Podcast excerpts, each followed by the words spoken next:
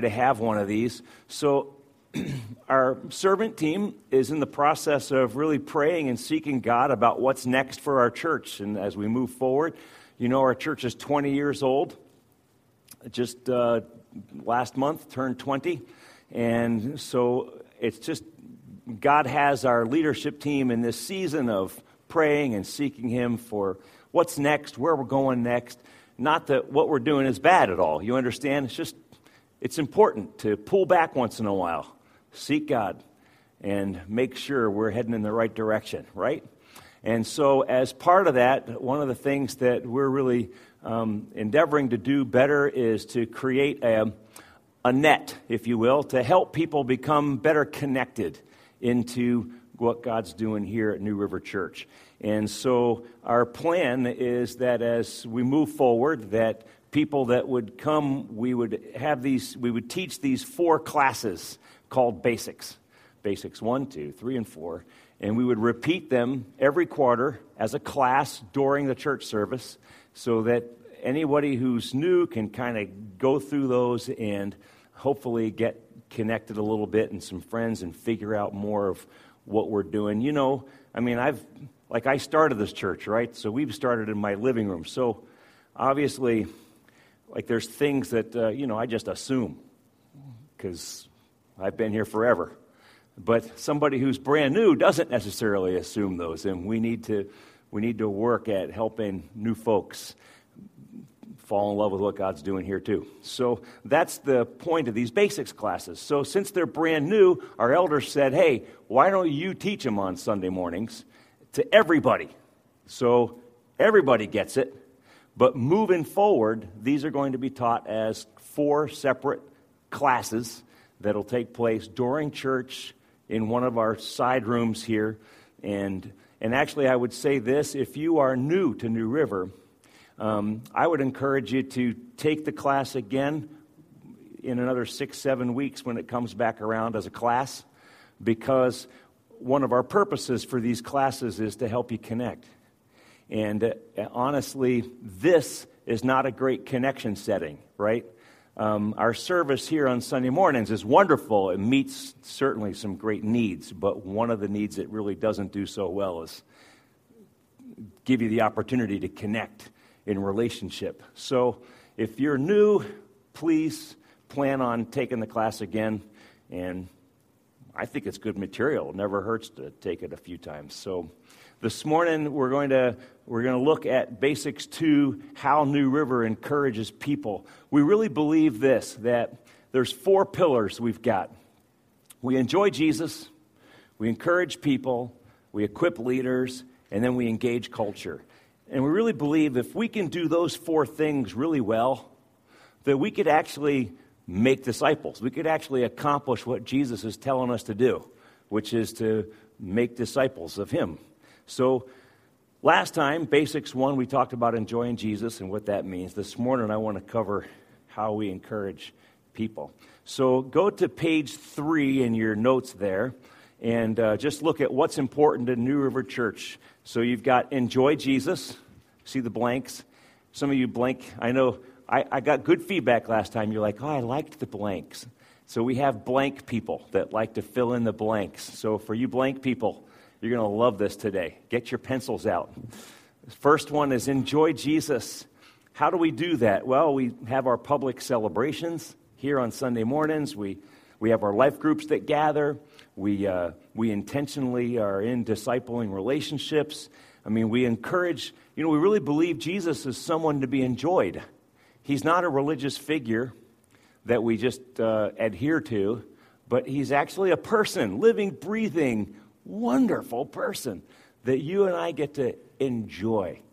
And so it's one of our desires that every person just that you understand and you know Jesus as your best friend, that he's actually someone you like, you know? So that's the first one. Second is encouraging people through teaching and prophetic ministry and equipping and fellowship hanging out, being stepping stones for each other. The third one is we equip leaders. And, and the fourth is engage culture. And the main Bible verse for today is Hebrews chapter 3, verses 12 and 13. It says this See to it, brothers and sisters, that none of you has a sinful, unbelieving heart that turns away from the living God, but encourage one another daily, as long as it is called today, so that none of you may be hardened by sin's deceitfulness.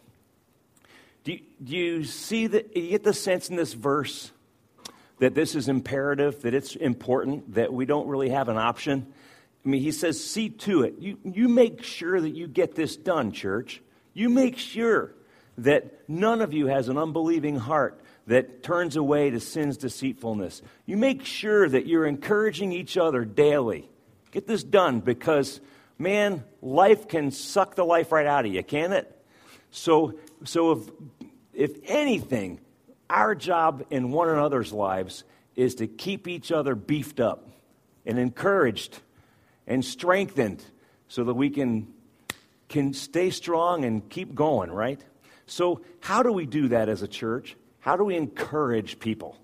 There's four things you need in order to be, to be built up. Four things. You need God's Word, you need God's Spirit, you need God's people, and you need a God sized vision. Does that make sense? If you have those four things, you're certainly on your way to growing in your relationship with Jesus God's Word, God's Spirit, God's people, and then you need a God sized vision. You need to see what God sees in your life. You following it? So, how do we encourage people with God's Word? That's the first one. People get encouraged with God's Word. Can I just, honestly, as a church, we believe in the absolute authority of God's written word. 2 Timothy chapter 3 says all scripture is God breathed and it's useful for teaching, correcting, training in righteousness so that the man of God, the woman of God, will be thoroughly equipped for every good work. This is God's word. And it's inspired and it's good and he likes it. God's not like, you know, he's happy with what he's got here. You know what I mean? He's not, it's not, he's not going to edit it. There's no version 2.0. God's not going to come out with it. It's, it's complete. And so we happen to believe in the absolute authority of God's word. And you've heard me say this before as a pastor. If I preach something that is not from this book, then I encourage you, I implore you to challenge me on it, to take me to task on it. This is our foundation as a church body. We, we adhere to God's word. Along with that, the Bible's not open to interpretation. You know, sometimes we sit around and we go, Well, what do you think it says? Well, what do you think it says? I don't know. What do you think it says? The truth is, it's not what you think it says. The question is, what does it say? Follow? I mean, it's, it's a nice conversation. Well, what do you think? But honestly, when it comes down to it, I mean, I love you, but I don't really want to know what you have to say about it. I want to know what God says. Does that make sense? And so we want to do the best we can to get to God's what God's saying, don't we? So that's what I mean. It's not open to interpretation. Um, a, a, lot of groups. I mean, we live in a, we live in a pretty squirrely culture, don't we? We live in a pretty squirrely culture that is doing its best to redefine what God says, doesn't it? I'm not going to go there, friends. We start doing that, it's a slippery slope. So we adhere to this. We believe God's word is powerful and effective, and it's able to transform a person's life. I mean, it actually, man, this, this thing's dangerous. This will rock your world right here. If you take it seriously, it's dangerous. I love what Hebrews 4 says. The word of God is living and active it's dangerous in a good way. Let me qualify that. I think you understand what I'm saying. Sharper than any double edged sword. It penetrates even to dividing soul and spirit, joints and marrow. It judges the thoughts and attitudes of the heart. Nothing in all creation is hidden from God's sight. Everything is uncovered and laid bare before the eyes of Him to whom we must give an account. We believe God's word is powerful and effective. It's what you and I need to be changed. And then the last part is we do believe God's word is encouraging. It is an encouraging word. For everything that was written, Romans 15 4 says, Everything that was written in the past was written to teach us so that through endurance and the encouragement of scriptures, we might have hope. I mean,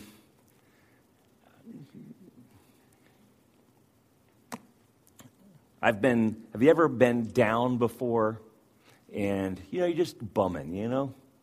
And then you come across a Bible verse and it just seems to say exactly what your soul needs in that moment, right?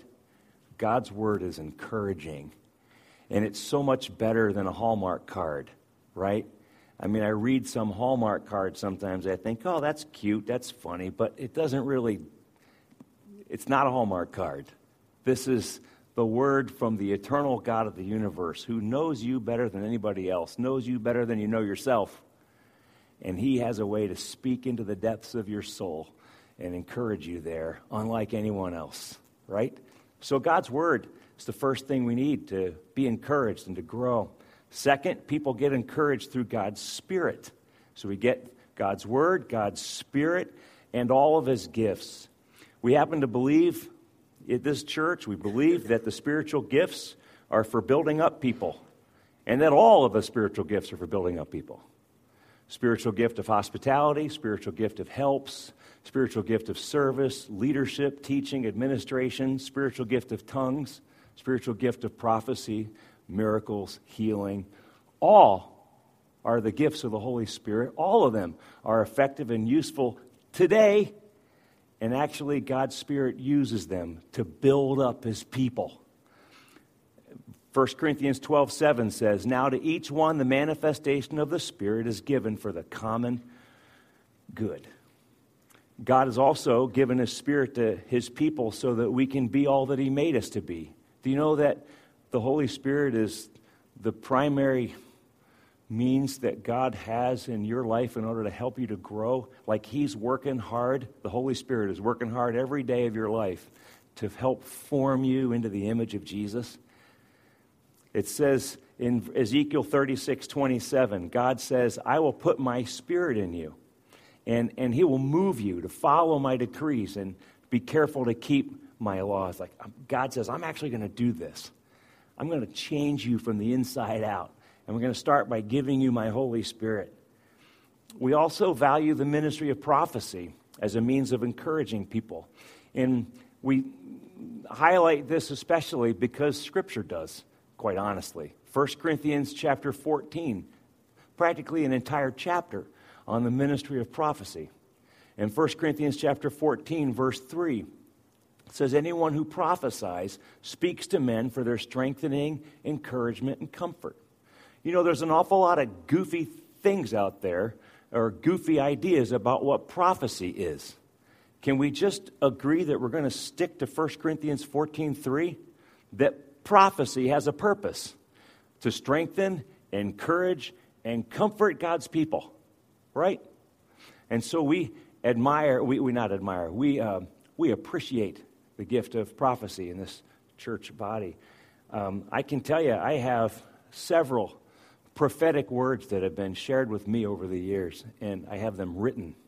And they're in my, my study Bible, not this one, but the one I use every day and study and read. I have them tucked away in the back, and there's times I will pull those out sometimes. Just read, just read them. Be reminded, be refreshed, be encouraged again at what, at what God has been speaking to me over the years about through his people. So the ministry of prophecy is highly valuable. And then lastly, God's Spirit helps us to actually understand Scripture. Um, John 14, Jesus said, The counselor, the Holy Spirit, whom the Father will send in my name, he will teach you all things and will remind you of everything that I've said to you. So, God's Word, I need God's Word to grow, but I can't grow without God's Spirit because God's Spirit helps me to understand God's Word. Follow? They go together in tandem. I know some people struggle with God's word, struggle with understanding it. Can I just give you a simple little thing to try? And that's this. Tomorrow or today, later on, when you next time you sit down to read the Bible, first of all, I would encourage you, you know, don't do the stop and flop method. I mean, it's it's nice once in a while, but I mean, I know people are like, oh, I just, and that's what I'm going to read today. I mean, that's like saying, you know, I don't know what I'm going to eat today. I'll just eat anything I find on the street. You know, I'll be a spirit. So, spiritually speaking, you're like a crow. Yeah, I'll just pick anything that happens to fly in my mouth. That's what I'll grab. No. Let's, let's, take this, let's take this systematically, right? Get a plan. Get a plan for reading His Word and making it a part of your life. That's the first step. Second thing, then, is when you go to read a scripture, would you just pause and pray and say, Holy Spirit, you wrote this. Would you help me to understand it? That's it. Simple prayer. But just before you go to open it, sit, take a second. Take a sip of coffee or tea or whatever it is. You know, you got to. I know I, I think Jesus is a coffee drinker, just personally. I find that I get a lot more out of it when I add a cup of coffee. Uh, but anyway, so, you know, take a nice cup of coffee, good strong French roast. Holy Spirit, help me to understand this. You wrote it. This is your word. Help me to understand what you meant. I pray, teach me, Spirit of God, and give me the courage to live it out in my life today. Simple prayer. I find God answers that prayer. So we need God's word, you need God's spirit, but then also we need God's people. And so we encourage people through people. And the question is, what kind of people are we? What kind of people are we as a church? And there's a couple of things. First of all, we're a covenant people, New River Church is. We believe actually in uh, community so much that we make a promise to stick together every year. The last Sunday of every January is what we call Covenant Sunday. And this is just something we do. Other churches do different things, but just we, every the last Sunday of January every year, we have what we call Covenant Sunday, where we commit to one another for another year to love Jesus and to serve Jesus together for that year. And we do that because we happen to believe that God actually takes our commitment seriously, that He's a committed kind of God that he commits himself to us. And he loves it when we commit ourselves to him, but he also loves it when we commit ourselves to one another. And we and we are we're going to lock arms for another year and we're going to love him and we're going to serve him together for that year. And so we sign this covenant and you have it printed for you there. If you're new, you can read it. If you're uh, you've been around a while, you've seen this before.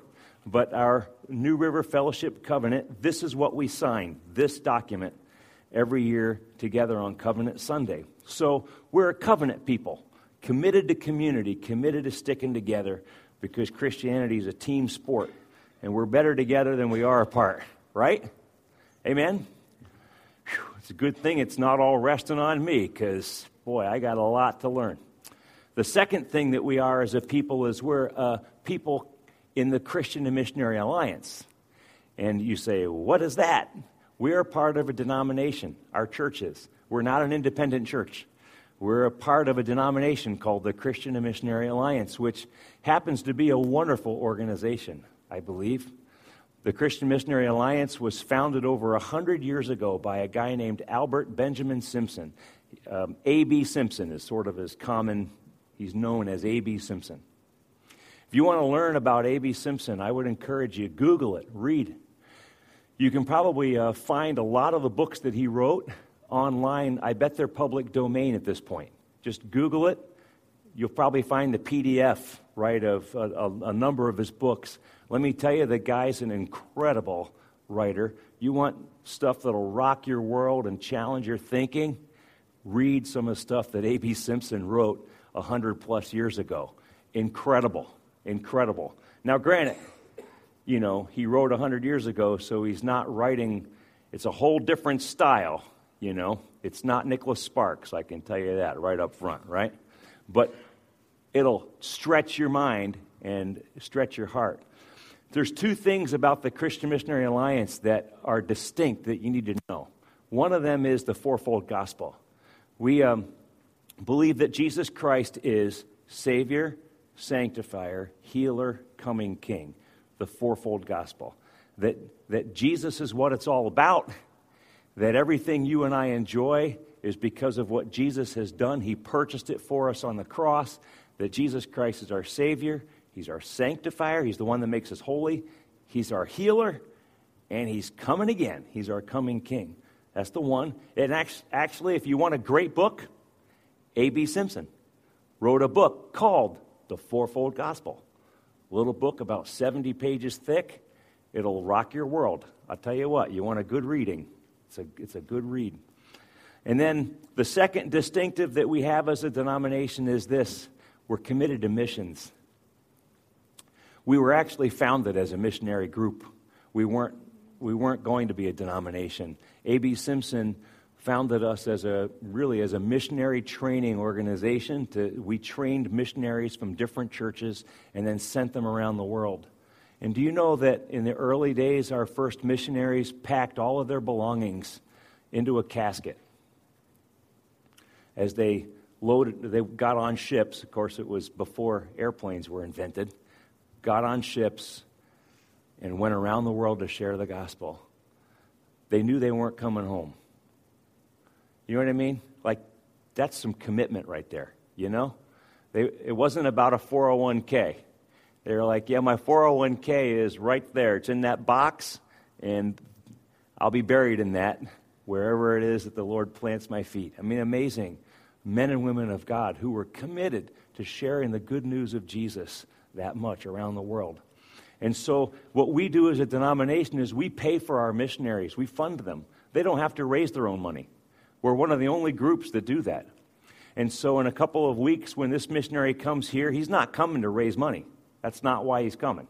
His, his salary is already covered by this Great Commission fund. And that's funded by alliance churches like ours all around the country. We give to that fund, and out of that fund, we support over 800 missionaries, 54 different countries around the world. It's pretty awesome. And so if you want to give to it, actually, right on our offering envelope, if you ever, if you take a look at the offering envelope, there's a line right on it that says Great Commission Fund. Every dollar that you put in there gets sent to that fund to support these missionaries. So that's part of who we are. We're a church. And you know what? I love that because we follow in a great heritage. A.B. Simpson, uh, I mean, man, oh man, there are more groups uh, there, there are Pentecostal church, many Pentecostal groups um, hail to him. The four, the four, uh, the Four Square Church, started by Aimee Semple McPherson, hundred years or so ago, hail from him. I mean, AB, a lot of people consider A.B. Simpson kind of the father of their movement, if you will. And you and I get to just be a part of that great tradition, I think. So that's the second thing. We're a people part of the Christian Missionary Alliance. The third thing is we're a people who are committed to being together in life groups. So, life stands for the four things that a life group does we love Jesus through worship and prayer, instruction in God's Word, we fellowship, and we do evangelism by reaching our friends that don't know Jesus. It's a life group. That's the four things that it does. Pretty simple. It's just a small group that gets together every week in somebody's house or some groups meet here. And we're just, the express purpose of those groups is to make disciples, to help people grow in your faith, in your relationship with Jesus Christ. Because we believe this you grow best in the context of a relationship. You don't grow in a class. Right now, you're not growing. This is not growing you, right here. This is informing you. That's what this is. You're filling in your blanks. That's wonderful. But this is not growing you. Does it make sense? You do grow, however, when you get in relationship with other people and you begin to learn, oh, okay, so that's what a godly marriage looks like or doesn't look like. You know? That's what a godly parent does or doesn't do. That's, that's what it means to be a man or woman of integrity at work. Hmm, right? You, you, as you rub off on one another, that's where the growing happens. So, how does a life group do evangelism? Side door and front door. Front door and side door evangelism. Front door is this. On a Sunday morning, if you're part of a life group and you see somebody that you don't know, invite them to your life group. Front door evangelism. That's called easy pickings, man. They're already here, right? Invite them to your group. Say, hey, my group's meeting Tuesday night. Why don't you come? Invite them. Front door evangelism. Side door evangelism is your group says, hey, let's do a barbecue together and invite, and invite our friends so we can get to know them better and they can get to know us better. Let's go serve in the park, do this thing, or we're serving in the community together as a group. Follow? Side door evangelism. So that's a life group. And speaking of starting other churches, we happen to believe that not only does your group multiply, but this church needs to multiply. Friends, um, we've started four churches in the last 20 years, and two of them are still going this one and Crossroads Church in Vernon. Two other churches have since closed. We gave them a great shot, did our best effort, but that doesn't mean that we're done. Let's plan to start more. Let's see this church continue to multiply and to expand around the region. That's our desire. And then lastly, we're a people committed to making disciples. So that's the kind of people we are. Um, what is a disciple? Let's talk about it for a minute. You know, a couple weeks ago when we signed our covenant, our fellowship covenant, we, uh, I gave you this challenge that by this time next year, each one of us would be involved in a discipling relationship. That's the, that's the plan, that's the goal. That every single one of us this time next year would say, Yeah, I got one of those. I'm doing that every week. Me and so and so, we're meeting. Coffee, Bible, the two of us and Jesus every single week. That every one of us would be in that kind of relationship, right? So, what does that mean? You need to understand something. A disciple is just a normal Christian. Like, that's not just some super Christian. You know that when Christians, when we when the first followers of Jesus were called disciples, and that the term Christian came around later. You know that? Acts tells us that the disciples were first called Christians at Antioch. So we were disciples before we were Christians. That make sense? And a disciple, so my point is, a disciple is not some like super duper Christian really on fire. A disciple is just a normal follower of Jesus Christ. A disciple is someone who hangs out with Jesus, who follows Jesus, obeys Jesus, who overflows with the life of Jesus. That's what a disciple does. And there's a pathway of growth that, that we found that people that Jesus is taking us. The question is, where is Jesus taking me? What's, what's he got in mind for me? The Bible gives us six word pictures that, that depict a growing relationship with Jesus Christ. And so the first one is potter and clay.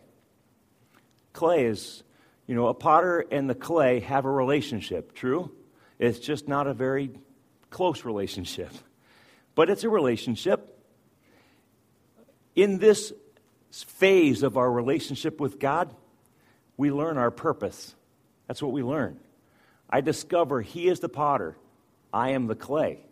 He is the creator, I am the created. He's the one in charge, I'm not. This is His show, not my show, right? He has made me for his purposes. And guess what? Our purpose is, friends. It is to worship God, it is to give glory to God. You are never more at home and you are never more complete as a person than when you are at the feet of the God of the universe, worshiping him and giving him the praise and the honor that is due his name. That, my friend, is why God made you. That regardless of what it is that you do, you say, well, yeah, but I was made with this talent. I was made with that talent. Yes, but your talent is with the express purpose of worshiping the one who created you with that talent. Does that make sense? So, your goal, your purpose as a person, the whole reason why you're here, my friend, is to worship God and to bring glory to the one who created you. But we all have to start there. Frankly, not everybody's thrilled with that because we, uh, we kind of live again in a culture that says you can be anything you want to be. Forget what God says, just do whatever you want to do. Yeah, but no, it doesn't work that way. He's God, I'm not. And the sooner I find out His purpose for my life, the better off I'll be. I'm actually, um, I'm actually discipling a guy right now, in fact, who uh, is at this stage.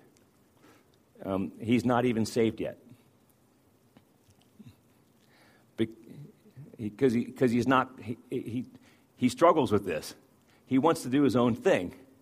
And yet, and so he and I were hanging out, we talk, and we kind of, you know, we're not, at this point, they're not real deep Bible studies. It's, um, dude, you ain't God. I mean, how's that for a Bible study, right? It's pretty in your face. But every, every, almost every time I see this guy, I bet it's at least once a week, he and I are working out at the gym together. We have these conversations, and I nail him on it. I remind him, you ain't God, buddy, you know? And someday that's going to click. I know it's going to click in his brain, and he's going to begin to warm up. And ah, I can't wait. So, potter and clay, we start there. And then from there, we lead to be shepherd and sheep. That's the next level of relationship, isn't it? So, again, a shepherd and a sheep don't have much of a relationship, but it's more than a potter and clay, if you think about it. And what we learn as sheep is this we learn how we learn his voice. Jesus says, My sheep know my voice. This is so important in our walk with Jesus, isn't it? Do you know what the voice of Jesus sounds like? Have you ever heard his voice? Do you have communication with Jesus? Because you know he wants that with you, right? You can't have much of a relationship if you can't talk. Is that true? Do you know that Jesus wants to talk with you? He wants that kind of relationship with you and me. And so we enter into this phase of our relationship, shepherd and sheep, where we've got to learn his voice.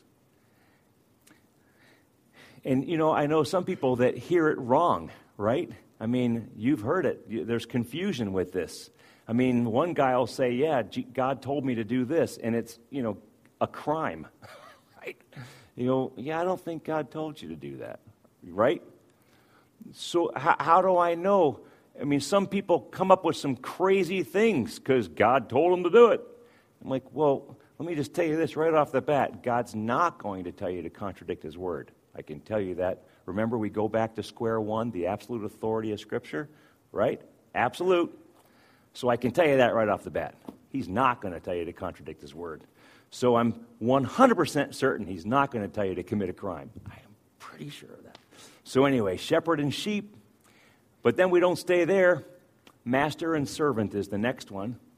You know, it's one thing to know his voice, it's another thing to obey it. And as his servant, I learned to obey his voice. You know, God says it, and I do it. I like this question that Jesus asked in Luke 6:46. He asked a group of people. He said, "Why do you call me Lord and do not do what I say?" It's a good question, isn't it? Oh, yeah, I guess I shouldn't call you Lord then if I'm not going to do what you say. So I need to learn that when He speaks, I obey. There is, you know, submission is a part of my relationship with Jesus. But do you see the progression? I'm clay, I learn my purpose. Sheep, I learn his voice. Servant, I begin to obey his voice. But you know what I love? One of my favorite Bible verses is in John chapter 15. Jesus said this You know, I don't call you servants anymore because a servant doesn't know his master's business. Instead, I've called you friends because everything the Father has told me, I've told you. I love that. So Jesus does not want you to stay as a servant. He's not interested in you doing his dishes for all of eternity. That ain't what Jesus is into. He wants a relationship with you He wants to be friends. And so the fourth phase is friend and friend. He's our friend. And as his friend, I enjoy his presence. That's what I learn in this phase. Can I ask you something? Do you enjoy the presence of God? You know? You got like three hours alone, nobody bugging you. Do you look forward to that time and say, oh man, that's going to be so good, God? I can't wait to get the worship music out pull out my Bible and I'm going to spend some time with. It's going to be so good. I just enjoy His presence. You know, I, I want His presence. You ever yearn for it? You ever, I mean, sometimes I'll find myself just saying, God, we got to get away. we just got to get away, God.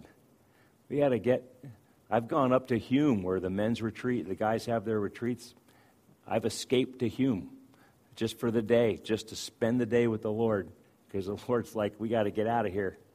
Just, you ever say, what a sunny day. Let's, let's take a walk, Jesus. Let's go. Let's, let's pray. Let's talk. I'll sing out in the woods where nobody can hear me. We'll sing, you know, enjoying his presence. That's what friends do, don't they? Jesus is wanting to take you there. But he doesn't want to leave you there because there's more. The next phase is brother and sibling. Jesus wants to be your older brother. Hebrews chapter 2, verse 11 the one who makes men holy, that's Jesus. Those who are made holy, that's us, are of the same family. Therefore, Jesus is not ashamed to call us his brothers and sisters. Jesus is proud to call you his kid brother, his kid sister. And as his siblings, friends, we discover partnership because we engage in the family business. The family business is expanding the kingdom of God. Our Father has a kingdom, right? And He's given it to us. And we partner with Jesus in expanding His kingdom. You follow that? So, as His siblings, that's what we get to do. We partner with Jesus. So it's now it's not just about serving him. You see where this is going? Like it starts off as I'm just clay doing whatever he tells me to do. And then I'm a servant. You know, he commands it and I jump, right? Goes to now we're partners. Jesus and I are partnering together to expand the family business around the globe, the kingdom of God. Follow? It's such exciting stuff. And then the last, the last word picture the Bible gives us is husband and bride. Jesus is the husband and the church is his bride. And what we learn here is we learn how to make covenant. I'm convinced that Jesus wants to take us to the place, friends, where Job was at. Do you know the do you remember Job, the guy in the Bible that you know had all of his trials, right? I mean, talk about a bad day. That guy had one really bad day. And there he sits on the ash heap that used to be his home, and uh, he's scraping his sores with the potsherds, right? And Job says this Yet though he slay me, I will trust him. You hear that? even though he slay me, even though God takes a knife to my chest, slay me, I'm going to trust him all the way. That's a bride. That's someone who's made covenant with God. That's somebody that says, God, I'm here not just for the goodies. I'm here not just when it's nice, when everything's pretty. God, I'm in it. I'm in it all the way. Good and bad, for richer, for poorer, sickness and health. I'm in it all the way, God. I'm not turning back. Right? That's where Jesus wants us to go. That's where He's taken us. Do you understand He's made that commitment to you? Do you understand that? That that that that his half of the commitment has already been made, friends. He's simply waiting for you to make your half and then the two become one. um, a covenant, you know, it stands the test of time. And it's the place that all of us need to get to. It's where Jesus has taken us. So, that right there might even explain sometimes why you have such pain in your life. Perhaps God is wanting to show you the strength of your covenant with Him. Are you going to be in this even when things aren't going smooth? Right? I wonder. I'm sure that it's much more complicated than that, but at least that's got to be a piece of it. So, how do I make a disciple? How? How do we do it? Just really simple, and, I, and I'll do this. We're almost done. I know, I know your stomachs are growling because you can smell the soup. So, number one, pray. Ask God to give you a disciple. That simple. I have seen Jesus answer this prayer. In fact, I pray this prayer Lord, I'm ready for another one. Give me another disciple, God. Because I find that it's not always like a lifetime, you know. You're, you're with somebody and then they move or this happens or that happens, and you're like, God, I, I want another one. Grant me another one, Lord. Pray. Ask Him to give you someone whom you can invest your life into and share Jesus with. And then you begin to look around you. It's really simple. Who's asking you questions about God? That's your disciple. I mean, think about it. It's so simple. That's the person who is actually wanting to learn from you. They want to receive what you have. It's the person asking you questions about God. So look around you. Like I said, my friend is uh, my friend who I who was not even clay yet, really, you know, but he keeps asking me questions. So we keep talking about it. So I figure the day's going to come where he's going to give his heart to Jesus. So look around you. Third is this. Well, let me just make this point. You don't have to be a Christian. Discipleship is the whole process of becoming more like Jesus. Follow? It's the whole process. And so sometimes people, part of discipleship is before a person asks Jesus to be their Savior. Does that make sense? You see that? Like there's a whole process here. And God is at work in a person's life, not just the day that they get saved, right? I mean, He's at work for years before that sometimes. And so, discipleship, we have to think of it as the whole process of becoming more like Jesus. So, third, make disciple making part of your normal life. Normal. You don't have to do anything extra. Man, my friend and I still we still get a great workout in at the gym. We're we're having our conversations about God between sets. You know? It's what you do. It's just normal. I'd be there anyway. So look in your own daily routine who's there. It's not out of your regular routine. Sometimes we mystify this thing. We make it all, we, boy, we complicate it. It's so easy. Fourth, begin meeting with that person regularly with the intention of sharing your walk with Jesus. Friends, intentionality is huge. It's huge. Intentionality. In other words, walk into that setting looking for the opportunity. Right? So I'm intentional about it. Get together with them. Third, fifth, go through a book of the Bible together. Go through a Bible study together. Um, but do it together, you know? So part of my job, I believe, as your pastor, part of my job is to supply you with what you need to do your job. Does that make sense? So look at you want to know what to do? You, you need a Bible study book? You need some materials because you're meeting with somebody every Thursday for coffee and you don't know what to do or what. Could you give me a call, please? Because that's my job to help you, supply you, and equip you for your job in making disciples. Cool? So you're not bugging me. Please. You are not bugging me if you call me and say, I'm meeting with Sally every Thursday and we don't know what to do. Please let me know. I'd love to help you and support you in that. Follow? Okay. So that's that's that. And then lastly, how do people remember four ways we get encouraged? Four ways we build up people God's word, God's spirit, God's people, and then last, a God sized vision. Um, the truth is this you're way cooler than you think you are. And we need to become, we want to become everything that Jesus died to make us. I don't want a single drop of Jesus' blood to go to waste in my life. I want Jesus to get everything he paid for in my life. I, uh, I, I, I illustrate it like this Jesus died on the cross. It's like a gift card. He, he gave you a gift card.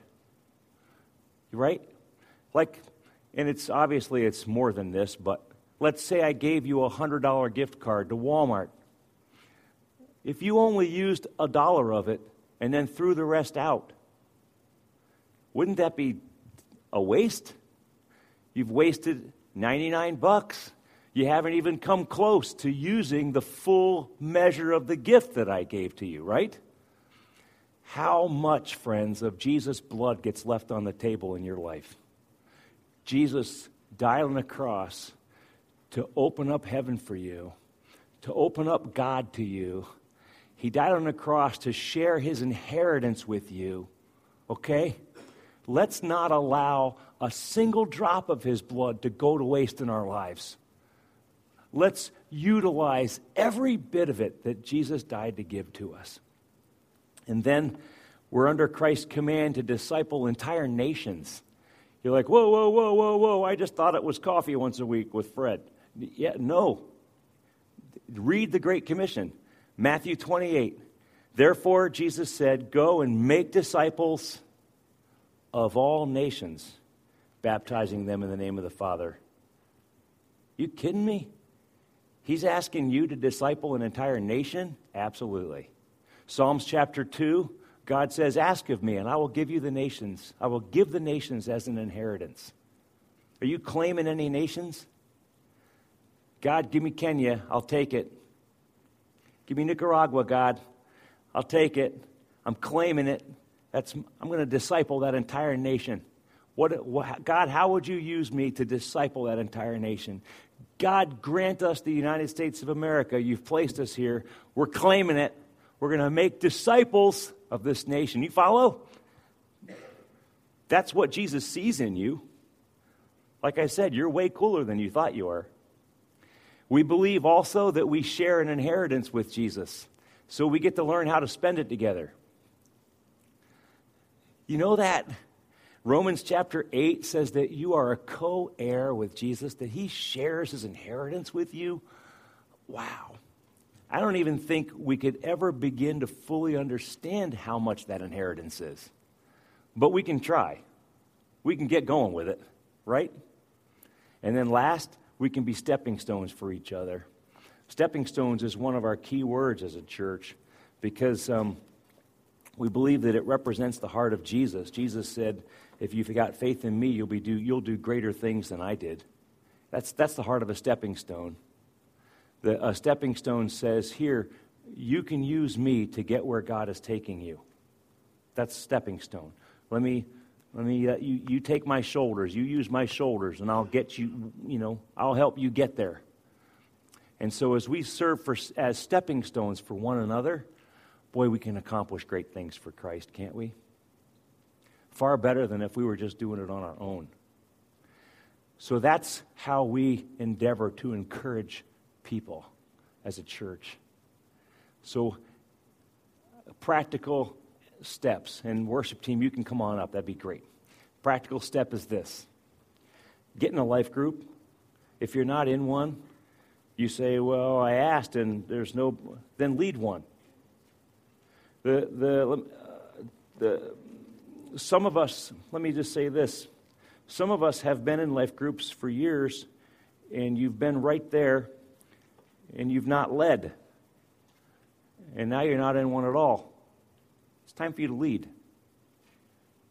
We can only go as, I mean, we, we, we can't sit in the ranks forever. You have to get on the playing field. You have to. And in fact, it's what you need in order to grow. And that's the only that's why I'm being so strong on it you want to take the next ground, the next level in your walk with Jesus, you've got to begin to give it out. Take a step, lead a group, take a few people, begin to take responsibility for that group of people, invest in them. And then you will begin to grow. You'll see. You will grow. Guarantee it. And then the basics three is next week. So I hope you can come back next week. And who are you going to disciple? Lord Jesus, would you please give each one of us someone to disciple? God, I know it. You've intended for our lives to rub off on other people. You meant that. That's, that's how you created us. You called us salt, Jesus. You called us light. You, we can't help but influence others. So, Lord, it's our desire to intentionally influence others for you. I pray that in Jesus' name. Lord, I pray for my friends today. I do pray that, God, uh, we would be everything that you died for us to be, Jesus. Nothing less, nothing more. Thank you, Lord. Thank you, Lord. Thank you. I thank you for my friends here, Lord. I love these people. It's such a privilege to be able to serve you with them and love you with them.